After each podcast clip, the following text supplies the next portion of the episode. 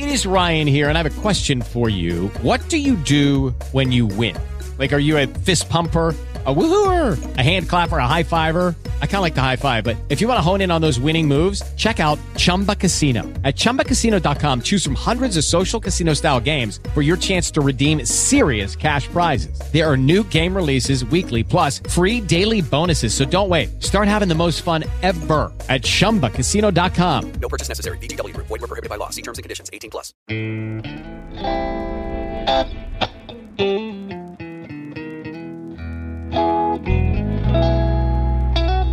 From NBI Studios, this is Truth and Justice, a crowdsourced investigation in real time. I'm Bob Ruff.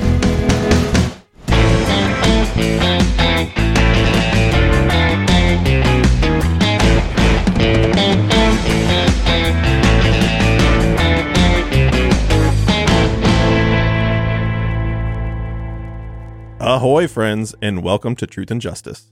I am back from my assignment, and you are listening to the Friday follow up for Season 12, Episode 29 The Mystery Hiker. This week, we heard interviews from Gray, Janelle M., and Josh Airney, and that gave us a look into who the mystery hiker was. And I'm joined today by Bob and Janet, and right after this break, we're going to dive into all of that and your listener questions.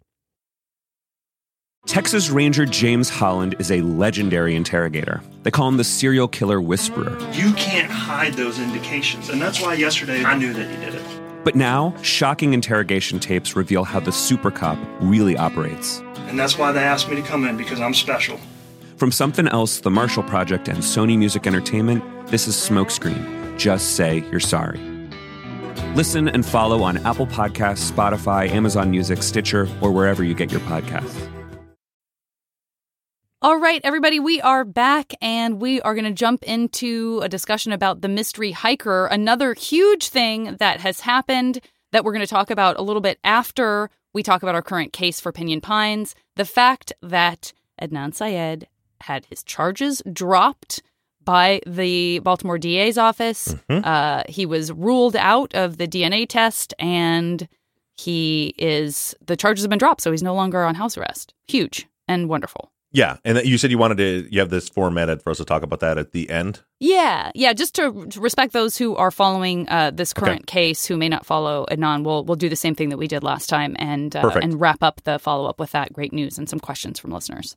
Perfect. I will save my comments for then as far as the Adnan Syed stuff. Uh, for this week, uh, what were your guys' thoughts? I think I started with Zaq last time. Janet, what did you think about uh, this week's episode? A couple of things stood out to me. Um, definitely interested to hear your thoughts, both of your thoughts on the kind of rumor about or the fact that Becky may have told someone that her dad was growing weed. That's something that we've talked about. Yes, yes. Uh, is that what you're going to say too, Zaq? 100%. I swear Yeah. I thought I was in a room with Patrick Hines when you just did that. That was your perfect yes. So that definitely stood out. Also, just the amount of um, different uh, nicknames, like the different like casual terms that Leclerc throws around for um, females and males. Uh, started to become comical to me. I felt like we were in an ep- like like West, West Side Story or something. It was like the chicks, like the fellas, the guys go after the gals, and the chicks and the girls. I was like, what year is this? um, just want to give a quick shout out. He never disappoints. Leclerc He never disappoints never disappoints. And then I know we're going to talk more about the mystery hiker and sort of how we ended the episode, but um, I'll I'll wait to share my thoughts when we get into some listener questions and stuff. What about you, Zaq? I'll I'll start from the end and go the other way Great. with with Josh's interview. Josh Airney. okay. you were pretty quick to write him off. And I and I can see where you're coming from. I had a very big problem with him not knowing that she was deceased Okay. because of the timeline. This is there's there's I mean it sounds like it's quite a you know a month has gone by. The report said October 17th, but somebody told me that it was um I, and I think they said it in the interview. There's actually November 7th because I kept saying why did Leclerc say these couple months Mm-hmm. when it's October it's exactly 1 month. So I actually I think yeah, it was 2 months. So I have a problem with not knowing that she's deceased. If he's he's called her a few times, like I, I just feel like the I, I get if she's deceased, she's not calling him back. But Mhm. if you're this person that's trying to connect with her, why do you not understand that she's not even available or alive? That that struck me Right. very strange. The other big thing is there's no way in hell that he wasn't trying to hook up with her or something. You know, what I mean, you don't. Oh, she was fun, and I wanted to get her number at the waitress Yeah. at. Like they played that off really good, but there's no. I mean, he was either trying to hook up with her, or this kind of goes back to Janelle's thing. Maybe he's buying weed from her. Maybe that Mm. gets brought up Yeah, it, somehow, and he's like, "Hey, it could be I'm new to town. Is there? Do you know anybody that sells?" She's like, "Oh, right. guess what? I do." Well, and I assumed that there was, you know, maybe trying to start some kind of romantic connection because you know how the you know how the fellas are when they meet a chick, like Claire would Yeah. say. Um, Yeah. But so so, are you saying so when you heard the call where he was told about her dying, you think he was faking that and lying? I have a hard time believing that he doesn't know that she's deceased. Okay. What do you think about that, Janet? Well, I'm and I'm looking at the chat too, and I see, um, you know, oh, oh, you're back here, um, Porphyr- Porphyria, Porphyria 14. Remember when we were trying to make sure we got that name right? Um, welcome back because I haven't. I feel like I haven't seen you in a second. Um, yeah, the, they say there was something about Josh that felt a little off. Um, it looks like Valeria agrees with Zaq. Um, Montana points out if he's a regular at Denny's, how did he not hear? Um, Kaylin wonders maybe Josh figured that she was ghosting him. I I think I I don't know. I feel like for me, the way I perceived it, mostly because I guess I just accepted that he didn't know, was that it wasn't, it was very casual. It was like somebody Mhm. that you kind of run into. I was, I made me think about I've like running into an old friend of mine in New York and being like, oh my God, I'm so happy to see you. We haven't seen each other in so long. Like, there's no real reason that we haven't been in touch with each other. We just haven't because that's what happens with friends. And um, kind of we re-exchanged phone numbers. He asked me for my phone number. Then it turned out it was already in his phone. You know what I mean? Like I gave him the phone number, and he was like, "Oh, I already it's coming up as Janet's phone," and like. I, I don't know. So that was very fresh for me. And so it just made me think like, oh, if it's kind of a casual thing where, you know, maybe it's going to happen, maybe it's not. And possibly, especially if there's an interest there, but they, but he has a girlfriend, that there's, it's sort of this rolling like, maybe we'll hang out. And then that doesn't really happen. And then you just kind of forget about it for a while because Yeah. you shouldn't be pursuing it in that way. And it is kind of casual and you don't know each other that well. And so you just go about your life and the next thing you know, a month has passed. So I didn't, but I completely understand why folks think that. And there's no reason for me to not be suspicious any more than to be suspicious. Do you know what I mean? Like I feel like you're Yeah. just as justified as I am for being like, I don't know, for some reason I just kind of accepted But it. but I also know, feel like value. Montana has a good point. If he's going to to Denny's enough that he's like met her and talked to her and become friends with her or whatever this is, he doesn't go back into Denny's ever in the last two months and doesn't hear anything. Well, he did say he changed last month, jobs, which I think um, could be part of it. Um, so- Did, I didn't get the impression that he was a necessarily a regular, or they maybe would have ch- exchanged numbers before. No, he had. Well, he had said that he had gone in there after work. I think. Oh, I guess he did say that he had used to. go It sounded like he said he used to go in there. Yeah, because he got because he changed jobs. He worked at. Yeah, he had changed jobs since Yeah. then and was working at Sears now instead of where he. I don't remember where he said he worked before. Um, yeah, and I told you, and, and honestly, like if I read it, I'd be like, oh well, he's saying he doesn't know she's dead, but I don't know. But but there was to me when I heard it, like that reaction was very real to me, and and that's just my opinion on it. But it was like, and, and thinking back to you know occurrences that I had you know in my early twenties when I was single and and would like meet somebody like that would that was a normal thing that if you like met somebody exchange phone numbers maybe you call them talk a couple times they never call you back whatever you move on you know or or you know and I wasn't watching news or reading newspapers or anything like that so and he doesn't now the only I I, I want to try to reach out to Janelle M and see if I can talk to because the call to her was interesting from the night before. But I, I don't know. To me, that reaction seemed very when he was when he's like you know about about her death, and he was just like, "What? What? What?" And he had just woke. You could tell, but from the sound, like he had just woke. They woke him up, and he's like, "Wait, Right. what? What's going on?" Um, yeah, it just I I I if he was lying, I bought it that he that he genuinely didn't know she was dead, and I can see like it, it didn't seem odd to me at all that he wouldn't have known about her death, you know, and in the circumstances that were that were going on. Not that I, not that not that I don't see your point as well, but it was like those things coupled together. I can certainly see a circumstance where he doesn't know that she's dead, Right. and his reaction to me sounded genuine.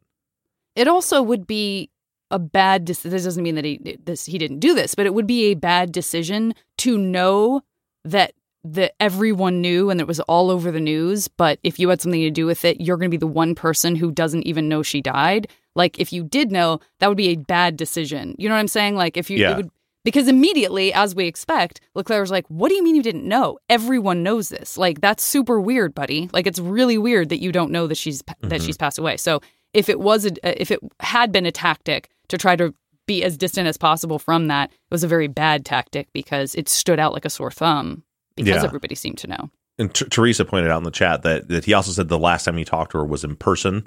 Um, and that to me goes to like stuff like that doesn't. And I've said this for years on the show when you're looking at people's memories. It goes if it was a kind of an insignificant thing to him, and it was two months ago.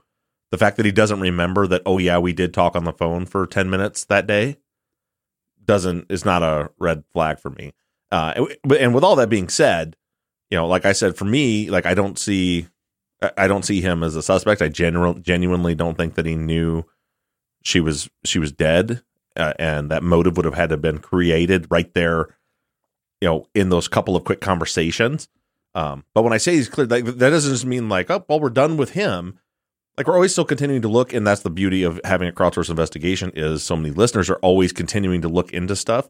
And if something, if we find something else, it goes back to like with the Adnan thing, like with Mr. S. If you go back to my episode from seven years ago, you know, I said, you know, there's all these suspicious things, but he has no connection to Hay that we know of. So I don't see him as being a suspect unless something changes. Now, if we, and we haven't, right? But say if we find out, oh, yeah, actually, he did have a connection to Hay and he threatened her if he was the one that they were talking about, then it's like, well, that changes things. And it would be the same thing with, with Josh. But just for right now, like, like it's just not where I, There's nothing uh, somebody, act on. yeah, and Laura, uh, Laura, one of our listeners, um, had had posted on Facebook, and she was like, "What is the like? Why do we need to be clearing suspects?" And again, this for me, what I'm with with from it, it, it, it there's a value in going through. We have this huge, broad list of people. If we can take people and say, okay, well, I see no motive.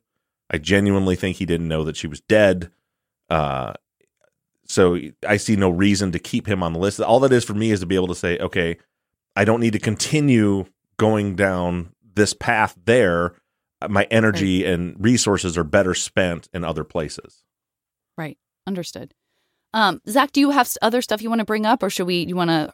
We can launch into listener stuff and see if anything comes up. For My you? only other note on my paper is what you brought up is the is Janelle's rumor of John growing weed. That was big for me. I think that was really big for me. I Yeah.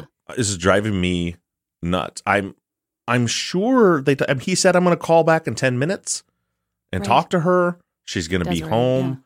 Janelle, and there's another previous call to this one. I think I posted that transcript as well. I, yeah, I posted both both of Janelle M's transcripts together as one because he talked to her and she was like at class, and so then he talked to her again. When he was talking to her the first time, Desiree was in the background and was like, "Yeah, yeah," and she's like, like she's being, she's like trying to help from the background, and but I have in my I have no report that says they talked to her. I have no no transcript from them talking to her. I have no recording of them talking to her.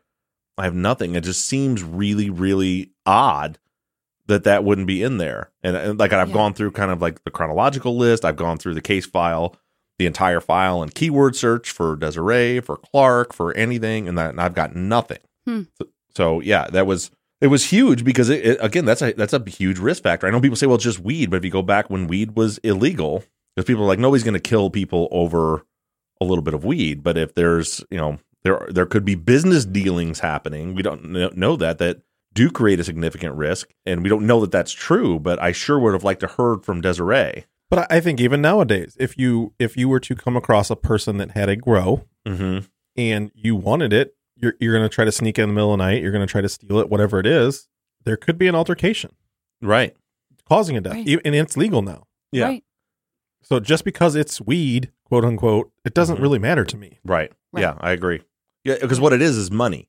Mm-hmm. Right. You're talk- what we're Yes, talking about is money. So, so if we're yes. talking about, you know, uh, you know, say there's a dozen plants out there, if you could get ten ounces out of a, out of whatever it is, a, a, a couple, I don't know what it was then, a couple hundred dollars an ounce or whatever. I mean, that's you know twenty some thousand dollars that Right. could be just from just, just from a handful of plants out there. So yeah, so if you stop thinking of it in terms of weed and think of it as business and money, yeah, it could certainly be a problem. Well, let's talk for a second about since the name of the episode was the mystery hiker. I think um, you know a couple folks, and I'm realizing now perhaps because that was the name of the episode, felt a little bit like, okay, uh, was that meant to be a bombshell? Like you sort of definitively saying that Javi must have been the mystery hiker, and we can sort of close the book on that. Um, maybe people felt like, oh, but didn't we already kind of decide that? Yeah, somebody uh Wes I think had put into the um on on Facebook it said like why was this presented as like a bombshell? We already knew that. Uh it was it wasn't intended to be as a bombshell. It was intended to be the final wrap up of this group. We fully explored Jacob and Javier and Bo and Nick, the Knicks and uh, you know all all these people, Corey. Um, as far as we as far as as far as we're going to go right now, and the last thing that was kind of looming out there was, you know, what about this Josh and Gray guy she was talking to? And there's still been this looming question of Robert in the police interview we've heard from Robert. He said Becky told him another guy was going to be there. And people were like, was he lying about that? Was there going to be a different guy? And if there was going to be a different guy, who was it? So that was that was the the point. It. wasn't a big bombshell. It was to say, well, let's look at Gray. Do we have any information to indicate he was the mystery hiker? I don't think so. Again, like in, in his case, you're talking a grand total of three minutes of conversation if those Mhm. calls connected, which we're not even sure about. And they were four days before the so for something to have occurred that caused this big thing where you know I'm going to go up and commit these murders, it would have had to have occurred four days before in three minutes of conversation. It seemed you know that I don't see anything there that makes him a suspect or anything there that makes him be the hiker. Uh, and Josh was a big one where people are like, "What if Josh was the guy?" You know, and these are a lot of that comes from like messages I get, social media stuff. People are like, "She talked to Josh. He was the last person she talked to on his on her way up the hill," and so it was. It was you know, can we can we assume they were the hiker? Can we rule them out? Is it still open? Is it still a mystery? Uh, and in my opinion, there's nothing to indicate that either of them were the mystery hiker. And then the final conclusion was like, because people were like, why are we so focused on Javier's whereabouts? This is not about Javier. I don't think it makes anyone innocent or guilty. It, it's more about the circling back to the truthfulness of Robert when Mhm. Robert's and and and there's still people that disagree with me and that's fine but this is this is where I'm at. Robert said at 6:14 Becky told him another guy would be there. Javier said he was supposed to be there and Becky knew that. And he and we found out in that last interview we, that we played of his his last interview when he finally was getting kind of mad and was throwing things out there. He said that in that last phone call at 6:40 she told him never mind don't come I don't want it to be awkward. So when she talked to Robert, it seems like Javier was supposed to be there. Robert says Becky told him someone was going to be there. And so it's like she says another guy's going to be there. And we know that there was another guy supposed to be there at that point. Right. And he says at 640 is when she canceled. And then we see, to me on the phone records, you know, right after this cancellation call happens, then she starts calling Robert and Christian again. Right. It sure seems like it's like, okay, I've changed my mind about the other guy. I want to let you guys know so that you'll still come. Uh, Right. you know, th- that call. But anyway, he says that she says there's another guy. There was another guy. Definitely, it was Javier. Was the other was a other guy that was going to be there. And when Mhm. they canceled, Becky never talked to Robert again after the cancellation happened. So Right. that to me is much more about was that part of it, and it's, and it's circling back to a much previous episode. But was Robert's was what Robert said true? And it seems to me that it checks out. There's no reason to believe it wasn't. Right. Yeah. In fact, Kathy, um, Kathy says, you know, as far as that mystery hiker goes, do you think Robert just assumed that it was Marine because of like past stories that Becky had told him or whatever she was telling him at that point? I, I saw that Tony uh, even thought maybe Marine was just a misheard word. I know that, you know, he obviously she had talked about dating someone or that, that, you know, he had this idea of No, so, but it that- wasn't even that she said anything, right? She didn't say he- Right. Robert didn't say she said it would be a Marine. She just said it would be some other guy. That it would be another guy would be there. Yeah, and, then it wasn't like that was concluded. unclear. Yeah, he said i think you know it might have been a marine that she was dating or something and and i don't remember who was interviewing him um but they said well did she tell you that and he's and he very clearly said no i was just all she told me is another guy would be there i was just wondering or assuming that it could have been a, he robert never said that becky said that it was a marine or even someone she was dating he said the only thing Right. she told him is that another guy would be there right, right, right. Lucky Land Casino asking people what's the weirdest place you've gotten lucky? Lucky? In line at the deli, I guess? Aha, in my dentist's office. More than once, actually. Do I have to say? Yes, you do. In the car before my kids' PTA meeting. Really? Yes. Excuse me, what's the weirdest place you've gotten lucky? I never win and tell. Well, there you have it. You can get lucky anywhere playing at LuckyLandSlots.com. Play for free right now. Are you feeling lucky? No purchase necessary. Void where prohibited by law. 18 plus. Terms and conditions apply. See website for details. With Lucky Land slots, you can get lucky just about anywhere. Dearly beloved, we are gathered here today to. Has anyone seen the bride and groom? Sorry, sorry, we're here. We were getting lucky in the limo and we lost track of time. No, Lucky Land Casino, with cash prizes that add up quicker than a guest registry. In that case, I pronounce you lucky.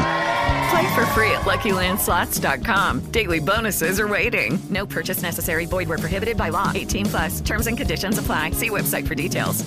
Uh, Carrie wondered if you would even like if you if you had had the opportunity to ask present day Robert about that, like just to sort of go, you know, do you still do? What do you think? Do you think it was Javi? Do you think that there was another guy? Just a curiosity about. you know, yeah Robert's no own i i'm not able to add, so so they're in the in the process of preparing uh their appeal and so like i i've talked to robert but under the advisement of his attorney which is which is smart they said we don't want you to talk about any details of the case right now while we're getting this this uh appeal ready to go to be the um the habeas getting ready to file it uh, which is fine because anything that he says is going to be, you know, something that could be brought up. So they just said, don't talk about anything. So I haven't been able to ask him that.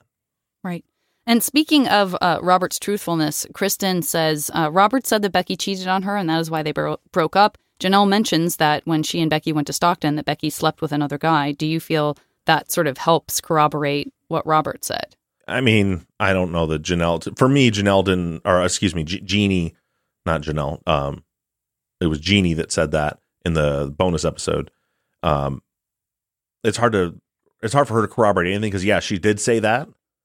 But then she also said that Robert cheated on her. Now, the only difference is that she says that she personally witnessed Becky cheating on Robert and that Becky told her that Robert cheated on her. So, Right. it, you know, so there's a there's a difference there, but it's just it's hard when there's when there was you know the the way her language changes throughout, uh, how she backs off things that are stated as fact and direct quotes at the beginning. Uh, she kind of pulls away from later on.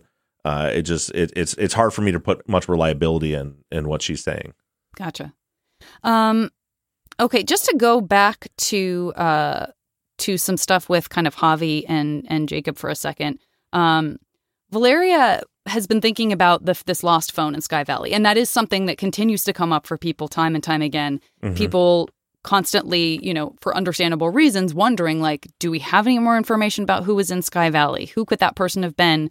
It could be significant because you know her phone was left out there, Right. um, and all of that. And uh, Valeria said, thinking about that phone call, uh, the phone lost in Sky Valley. Have you looked at Javi's records to see if there's a call on Friday morning, which could be Becky ringing him from a payphone? Also, in his interview, he said that he was trying to call his friend when talking about going to Sky Valley. It sounded like this may be the friend they left the phone at. Leclerc interrupts, so we don't know exactly what he meant. Are there attempts by Javi to call someone on Friday morning that may tell us where the phone was? Um, I'll have to. That that's a good question. I'll have to circle back on that because no, I haven't gone back to verify those um, those calls. Uh, so I will do that. I'm not sure about the answer to that. As far as who's who it was in Sky Valley, I I did contact Nick Crum Mhm. and ask him if it was him, and he said no, it wasn't him. And he also said he doesn't know who it would have been. Hmm. You know, he doesn't know who also lived in Sky Valley that was part of that, you know, a friend of Becky's or a friend of Javier's that they they may have been there. So we don't. All we know is, according to Nick, it wasn't him. Yeah.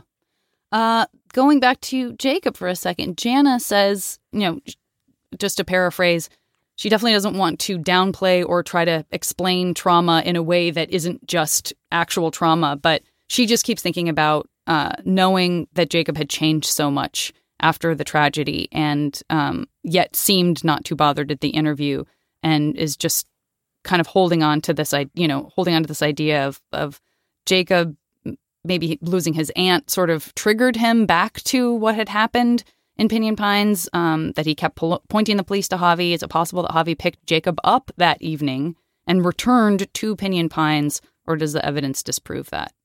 As far as Javi, I haven't, I have not seen anything to disprove his, his phone pinging in the valley.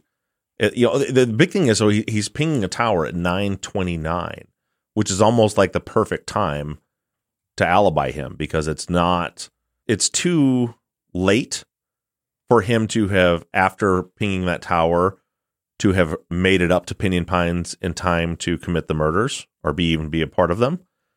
And it's too early for him to have done it first, right? So we know, you know, approximately how long Becky's body had been burning. And, you know, in order for him to have lit the fire and get to where he could have cell phone coverage at 929 it would have been he would have lit the body on fire at you know 10 after 9 or something and we know the body wasn't burning for that long. So no that doesn't um like i said I, I i have not seen anything that makes it possible for javi to be now is it possible someone else had javier's phone? It's possible but we don't have any evidence indicating that. Right. Um you know all, all we know is he wasn't there. I but as far as jacob goes Jacob's def. I mean, Jacob's on and but and and Javier's on my radar too. I I still feel like he's hiding something. I still feel like he and just a gut feeling that that he he knows something that he's not sharing. Um, it, we we definitely know that he's by the time we haven't got into his trial testimony yet, but like he changes his story and tells some verifiable lies under oath at trial, um, helping to implicate Robert right um, at trial. So this is still on my radar. But but but Jacob, you know, like you know, we bring in experts for a reason, and we bring like when we brought Jim in, he was talking about post offense behavior that you would expect from the person that did this, and Jacob sort of fits a lot of that. If it kind of fits the profile, if he fits the post offense behavior, doesn't mean that he did it, but it's definitely something that that I've I've noted and has as him continuing to be on the radar uh, as we move forward. Okay, great. Yeah, it's so hard when it's someone that was close to you, even if it was just a couple of months or if he was underplaying. You know, that's the other thing that happens. We don't have to go back into this because I'm sure we'll come back around to it again when we're really talking more about overall suspects and stuff. But to feel like the the trauma belongs to the person in your family who was closest to the person, so you feel like it's not your place to be as mm-hmm. destroyed by something, you sort of lock that up and try to support your cousin because he is clearly very messed up about it.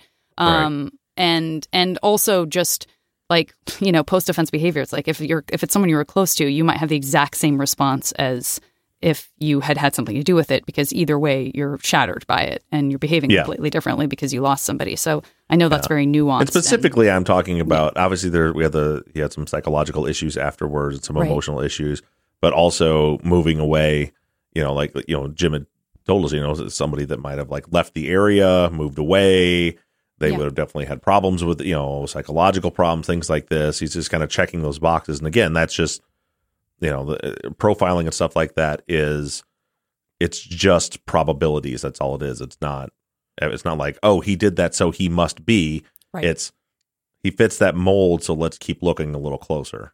Got it. You know, as a as a as a listener, as most people are, I, I know there's people that go way ahead. I'm not a person that goes way ahead. I listen in real time. I react in real time to this case. I don't know what's coming up.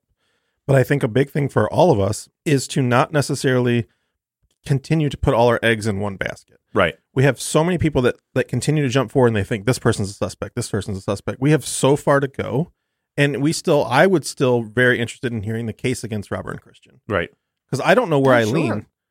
And without knowing that information, I don't know which way to lean. So I think Great point. myself as a listener and a lot of the listeners you need to pump the brakes a little bit before we continue to push a certain direction. and that's and that's exactly why the process is going the way that it is is like we've explored everything we have on file on these guys and we've figured out the people that i think we can eliminate the people that should kind of remain in the the suspect pool or on the radar as they put it Mhm. um and then let's move on to the next. So so this process is about eliminating people. It's not you know if you kind of take everybody here as a suspect who can we cut off the list for when we circle back and really start to dig into suspects? So that's why you know i get asked especially a lot of times in person like at obsessed fest and things people are like so between you and me Right. who do you think did it? And i was like i don't know. Like i genuinely and people are always shocked. They're like it's an act but it's not an act. I don't know and i and i'm not trying to know right now Right. i'm trying to go through a proper investigation where we look at everyone see who we can eliminate and just start narrowing the suspect pool down Yeah. Um, I just want to acknowledge there's some really interesting stuff going on in the live chat on YouTube. Um, just the sort of opening the door of this idea of, and we talked about it a little bit before, but of John growing. Um, you know, Chuck says, you know, that could actually, if there is a little bit of even dealing among friends going on, um, maybe that could explain the massive amount of cell phone activity. If some some folks feel that even for teenagers, that is still a ton of constant activity in text and calls. So wondering if maybe that sort of helps explain some of that to folks who feel like it's a lot of contact. People um, mentioning, you know, this idea of like how much money could Becky have had, yet she always seemed to have weed. Maybe that is the answer to why she always seemed to have it. And could there even be like some sort of connection with going up to her house if that she didn't want people to do that very often?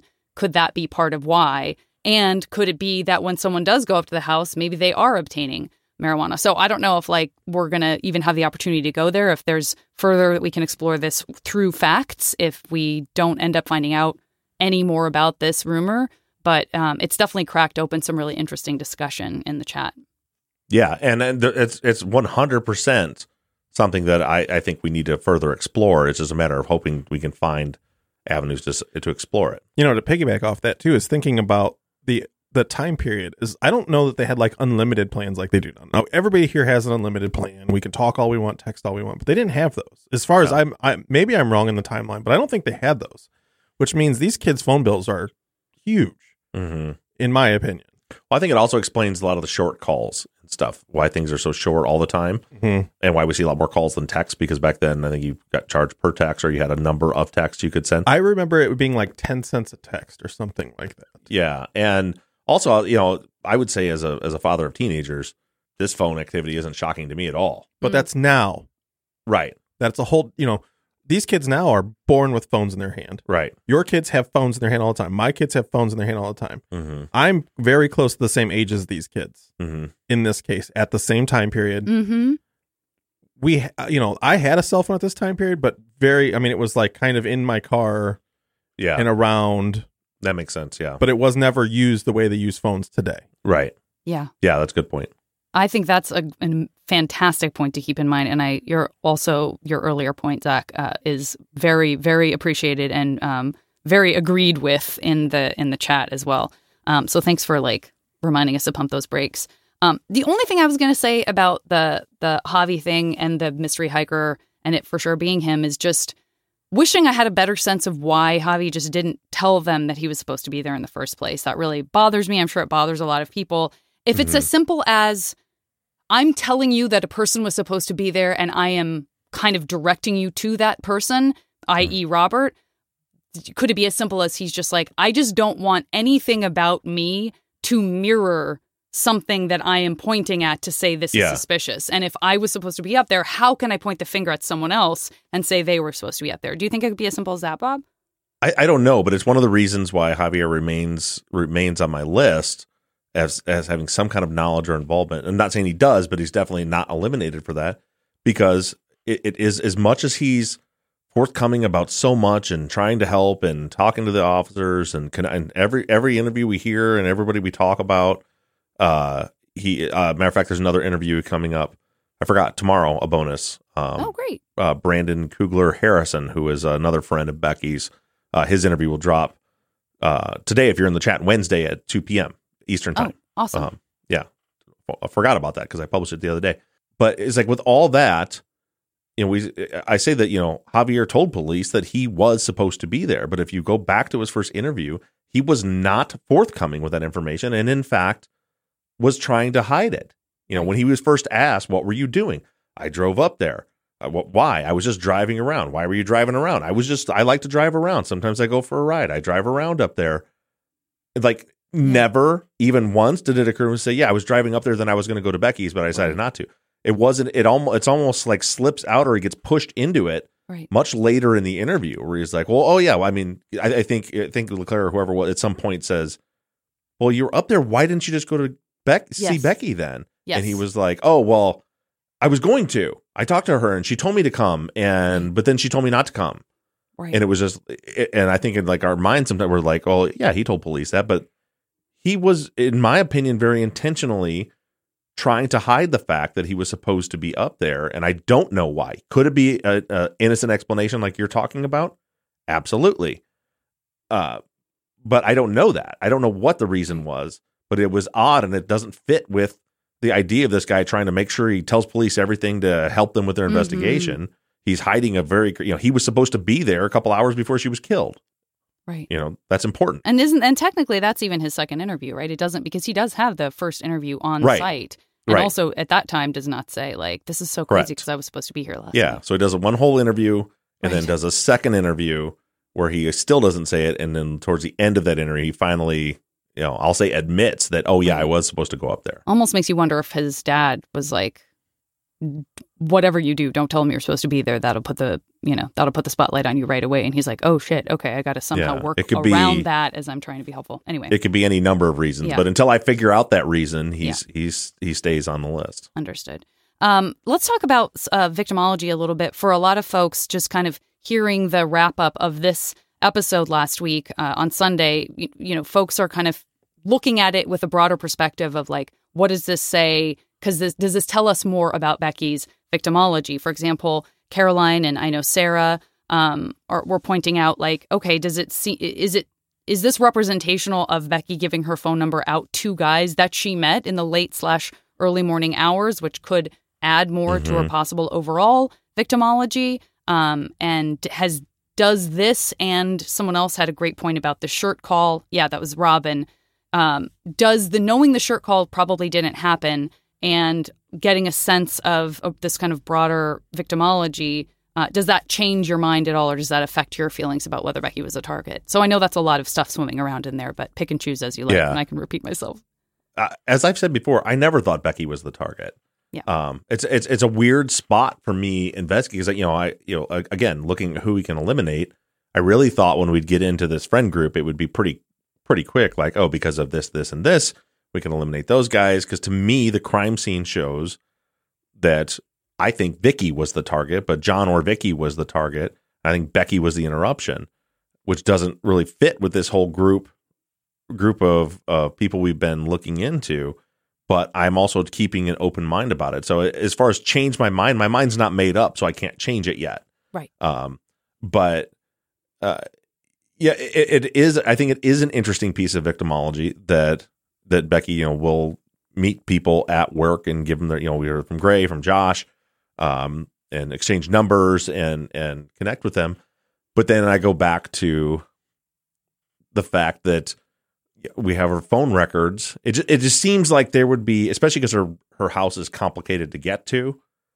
It seems like if somebody was supposed to be there that didn't know where she lived, that there would be more communication. Mhm. You know, you know. I mean, Mhm. she she gets home and remember she calls Jacob or tries to, you know, she's trying to call Jacob. She talks to Robert, uh, and then she talks to Javier a bunch. She's not talking to anyone else. And Could have think, been, don't know, home phone records weren't showing it.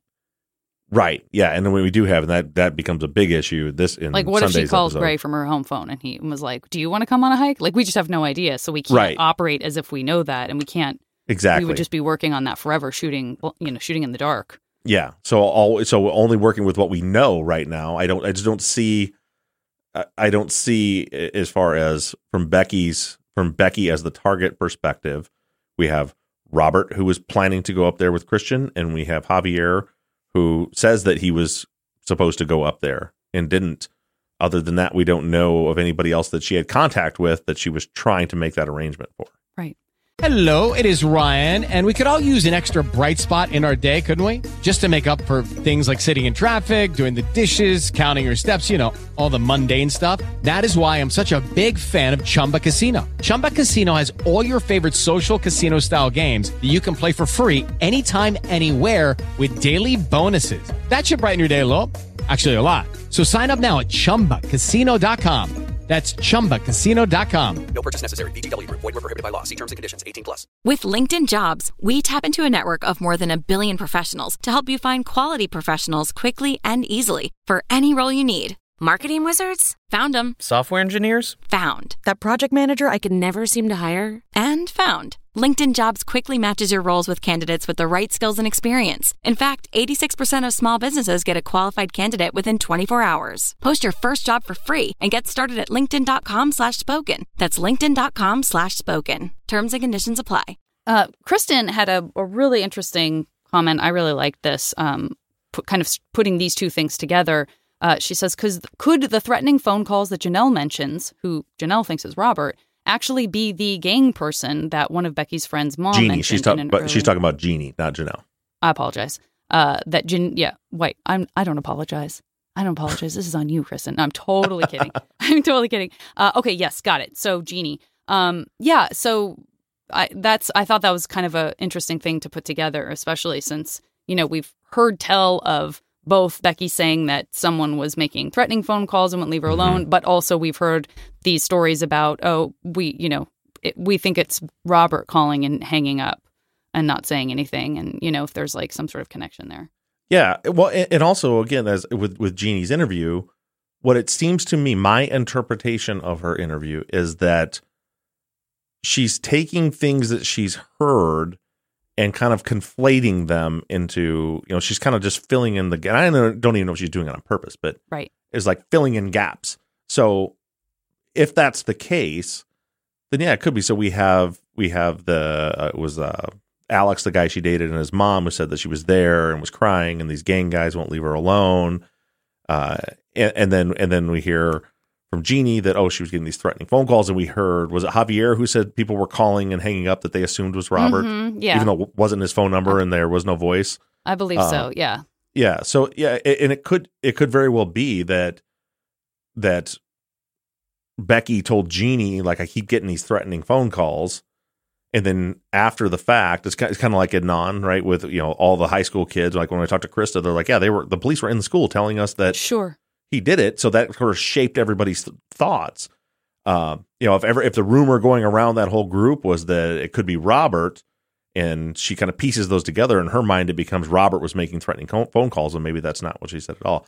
The the pro- I mean, all we can do is kind of speculate about that, right? Because we don't know for sure. We don't see those calls on the record. We wouldn't even even if they were on the records for the bit of little bit of Becky's um, phone records we have, we wouldn't know which one was the threatening ones or when they occurred or anything like that. Yeah. Sorry, I'm just having a, a little exchange with Kristen where I'm telling her that I also thought that it was Janelle. Uh, and then the question comes up from Jordan and from other folks um, about this the Jocelyn person. You know, the person that we've heard we've heard these rumors about a, a, a female who, you know, was was having beef with Becky, and you know, maybe it's the same person that posted on her MySpace. Which, by the way, folks are definitely asking, do we have?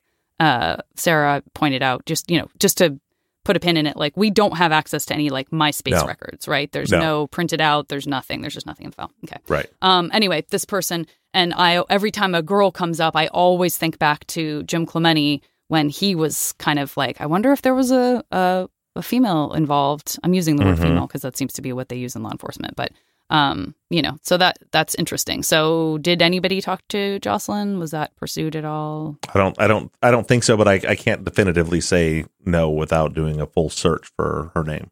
Gotcha. And then finally, uh, Valeria points out that Janelle was uh, the third person who told us something to the effect of Becky finally feeling positive and looking Mm-hmm. forward to the future. Said Becky was going to do better, get her life together. Um, wanted to give life a chance. Bo said something similar.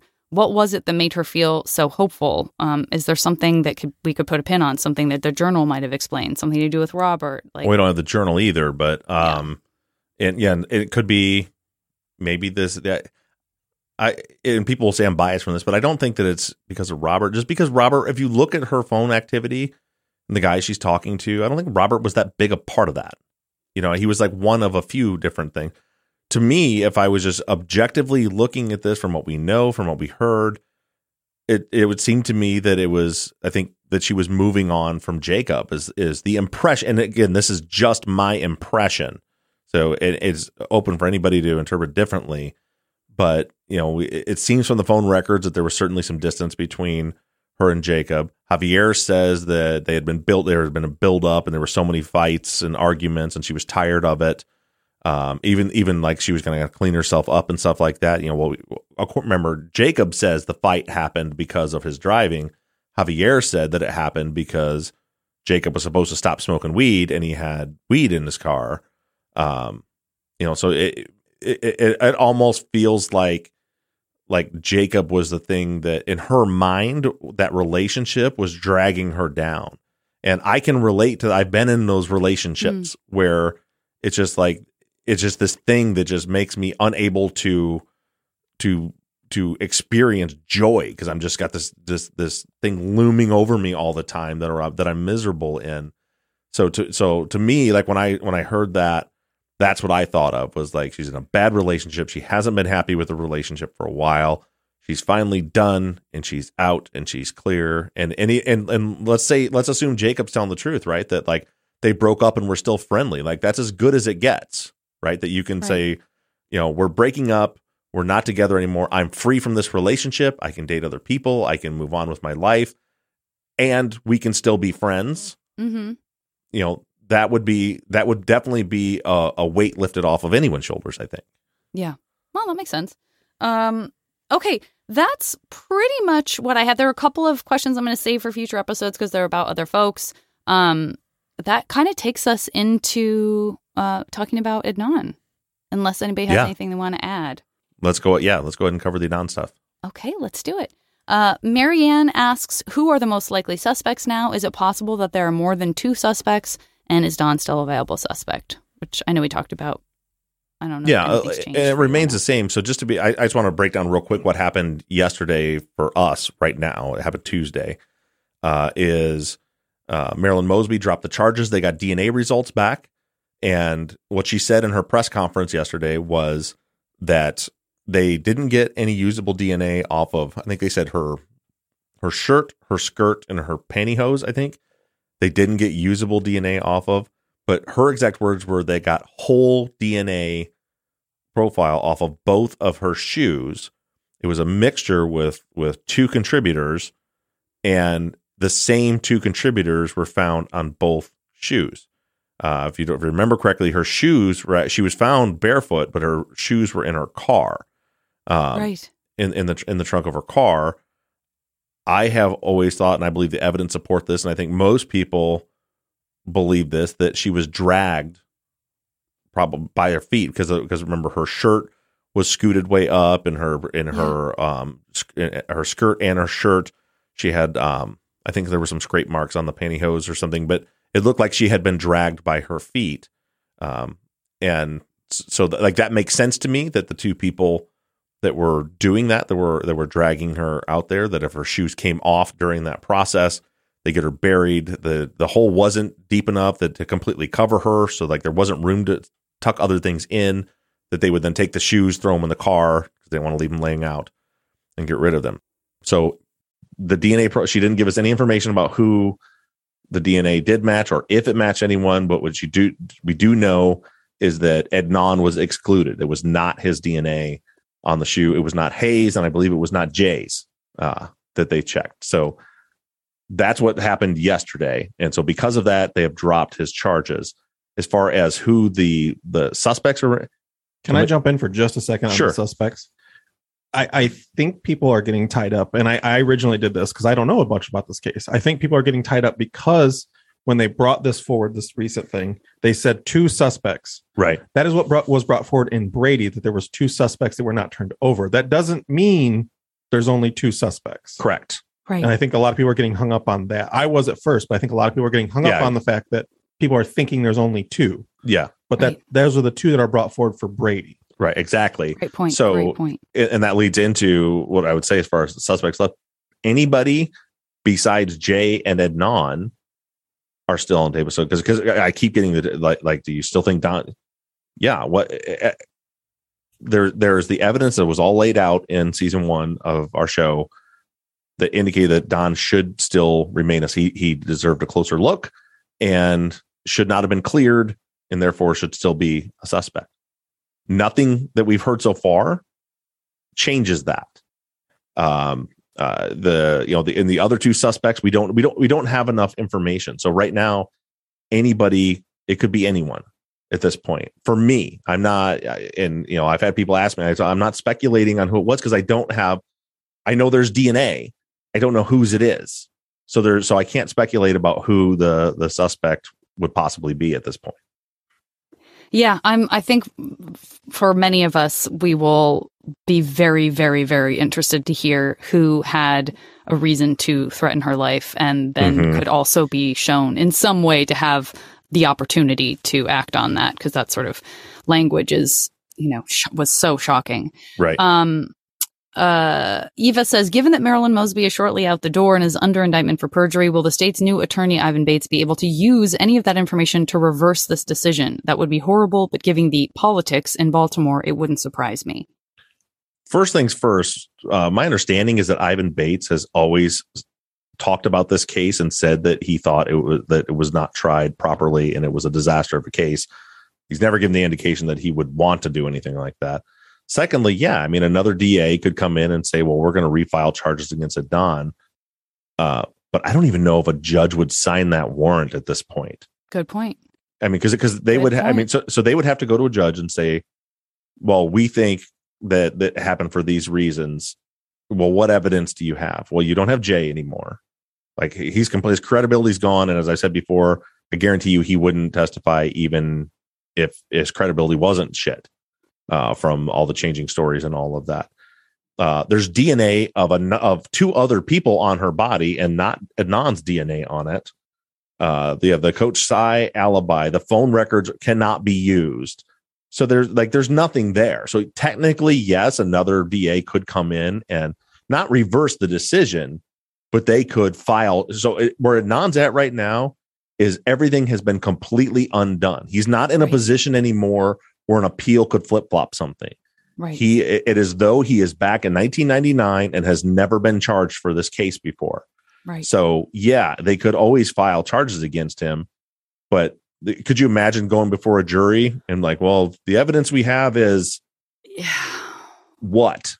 I, I agree with you. I feel like a Yeah. judge would be like, show me something new because my colleagues and your colleagues in these offices decided that this was poorly done and that there was Yeah. absolutely no reason to do it. Like, you better have, talk about a bombshell, you better have something so solid and it has to be new because you got nothing. Something to get Um, over the hump of someone else's DNA being on her body. Yeah, I don't Yeah. even know what that would be. I don't know what that would be.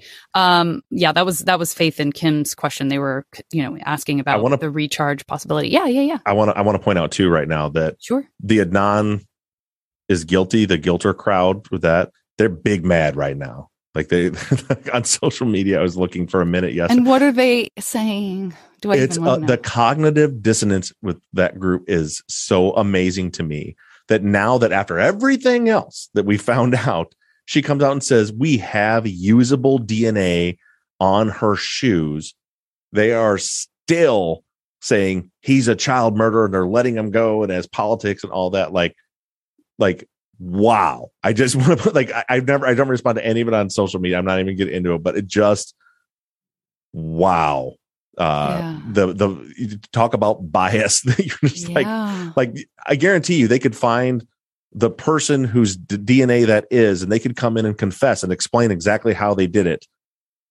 and and they would still be like, no, no, it's still guilty. Right. It's- or it's he was involved or something. Yeah, it's bananas. Anyway. I just wanted that, that was me addressing all the bullshit on social media. There it is. Yeah, understood. Understood. Um, Karen says, "What happens now with the AG appeal on behalf of Hae's family?" uh, I believe Mosby said in her press conference that that's done now. Like, Got like it. there's no be- because the charges have already been completely dropped.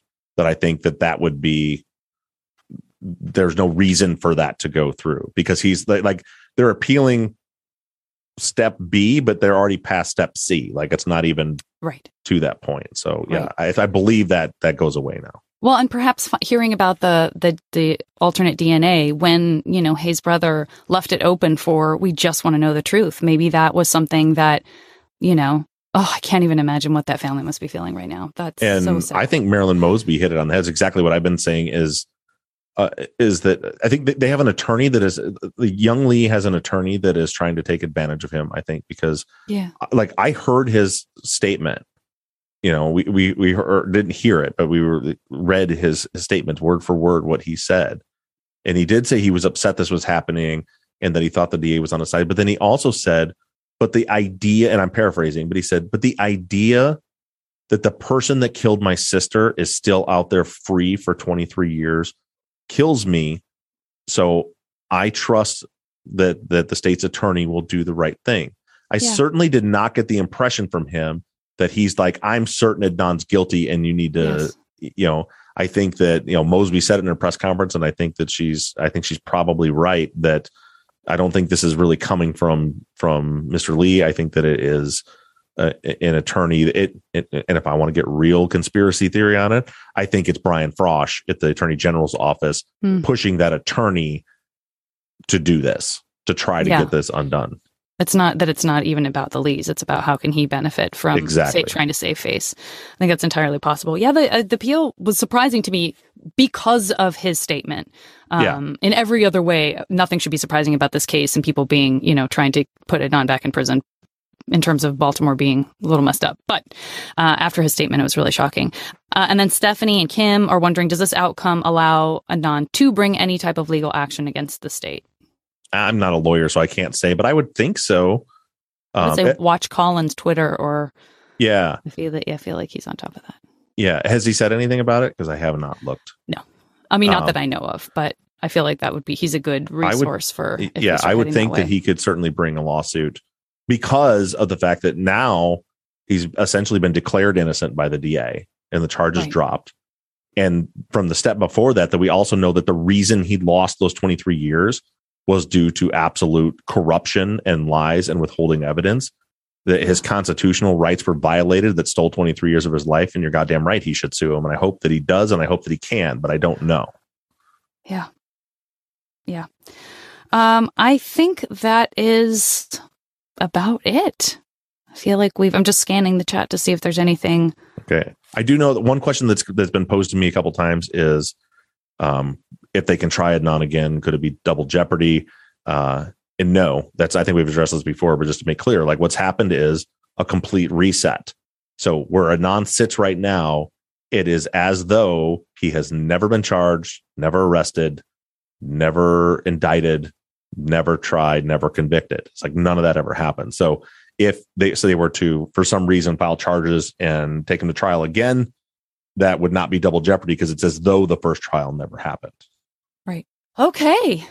I feel like I wish I had a big, a giant like. Eh, but now to end the episode, Do you here's want me to this. use the use the soundboard music to really hype I up the end? Absolutely don't want anyone to think I was inviting that. In no way was I inviting that in any way whatsoever. Uh, How about what's going on next week? Oh, Zaq, did I just That's steal where your I was thunder? gonna Were you go. gonna ask that? As I was gonna forget, say, forget I do- said it. You say it, Zaq. You say it better than me anyway. You're the grown up in the room, as Ooh, we I don't know know. about that. So, what do we have to look forward to this week? uh, on Sunday. So we are we are shifting our focus. Uh, I'd mentioned that, th- that this was coming. That I want to explore the interviews with Becky's family, with her sisters, uh, and because we can finally get some insight into more of the victimology, not just with Becky, but the household in general. And this week's episode on Sunday is going to be her sister Tiffany, uh, Tiffany Teasdale. It's her interview um, that was done three days after the murder on the 20th. The audio, I wanted you guys, I really desperately want you guys to hear it, but the audio is absolute garbage. So I'm I'm breaking down the interview in Sunday's episode. For those of you that don't like the interviews, no interview Sunday. It'll just be me talking about the interview from the transcripts. Uh, for those of you that want to hear it, even if the audio is shitty, I'm going to put the interview out as a bonus episode uh, probably on Wednesday next week so that you can hear it. Um, so that's what's coming Sunday. It's you're not going to want to miss it because it's you know we. I haven't been tunnel visioned, I think, but some people when they're just hearing what I'm putting out, it starts to feel like tunnel vision, like we're really focused in, like it's got to be one of these teenagers or 20 somethings that did this uh, this episode all of a sudden really makes you realize kind of what you were talking about, Zaq. It really makes you realize, like, oh shit, there's a whole there was two other victims. There's a whole other world of possibilities out there. And Tiffany definitely definitely puts that in the mm. forefront. So we're gonna hear that Oh, on Sunday. Great to hear. I can't wait. Thanks, everybody. Thank you, everybody. Thanks. We'll talk to you guys next week.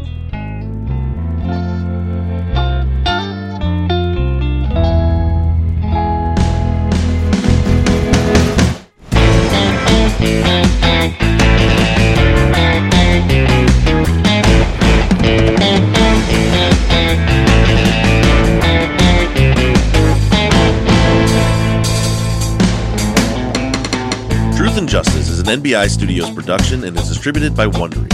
Edited by Kelly Barons Brink, and all music for the show was created by PutThemInASong.com. Our follow up logo was created by me, and all of our font across all of our logos and banners were created by Tate Krupa of Red Swan Graphic Design. You can find more of Tate's work on Etsy. Thank you to Katie Ross of CreatedInTandem.com for designing, creating, managing, and maintaining our website, truthandjusticepod.com, where you can view all photos and documents discussed in every episode. And a big thank you to our transcription team Pamela Westby, Kathy McElhaney, Kaywood Yomnick, Ginger Viola, Erica Cantor, Danielle Rohr, Jennifer Ford, Courtney Wimberly, and Melissa Cardenas. And as always, thank you to all of you for all of your engagement and support. If you like the show and you'd like to support us, you can do so in several ways. Financially support the show, the best thing you can do is just go to patreon.com slash truth and justice. You'll not only be supporting the show, but you'll get something in return. On Patreon, you can pledge as little as $3 a month, and we have reward levels. For just $5 a month, you get access to ad free versions of all of our episodes and behind the scenes bonus video content every week. Then other reward levels include t shirts, hats, and even the opportunity to co host one of our Friday follow up episodes. Just go to patreon.com slash truth and justice. You can also do us a huge favor by going to iTunes and leaving us a five star rating and review. And lastly, you can always support us by supporting the brands that sponsor this program. If you have a new case that you'd like us to consider for future seasons, you can submit your cases on our website, truthandjusticepod.com. Just click on the case submission button and fill out the form. And the most important thing that you can do is to engage in our investigations. You can keep in touch with us through our email at theories at truthandjusticepod.com. You can like our Facebook page or join in on the conversation on the Truth and Justice Podcast fans page on Facebook. And for all you tweeters out there, you can connect with us on Twitter at Truth Justice Pod. To follow our personal accounts on social media, I can be found in all forms at Bob Ruff Truth. Janet can be found at Janet Varney, and Zaq is at Z to the Q. And don't forget that we always have our 24 7 voicemail line open for questions, comments, or tips on our cases. That phone number is 269 224 2833. However, you do it, stay engaged, stay in touch. As for now, we're signing off. I'm Bob Ruff. I'm Zaq Weaver. And I'm Janet Varney. And this has been Truth and Justice.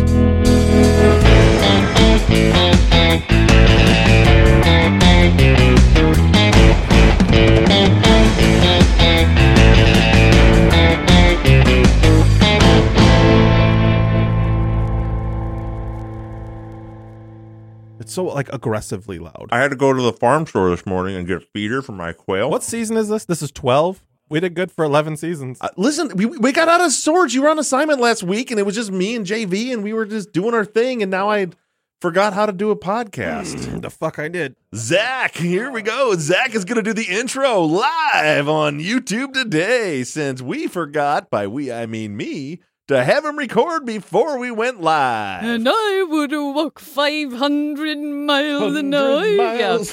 Hi, everybody. I'm sorry, I'm back. Maybe take this opportunity to go hit, smash the like button so you're not listening while Zaq does his intro.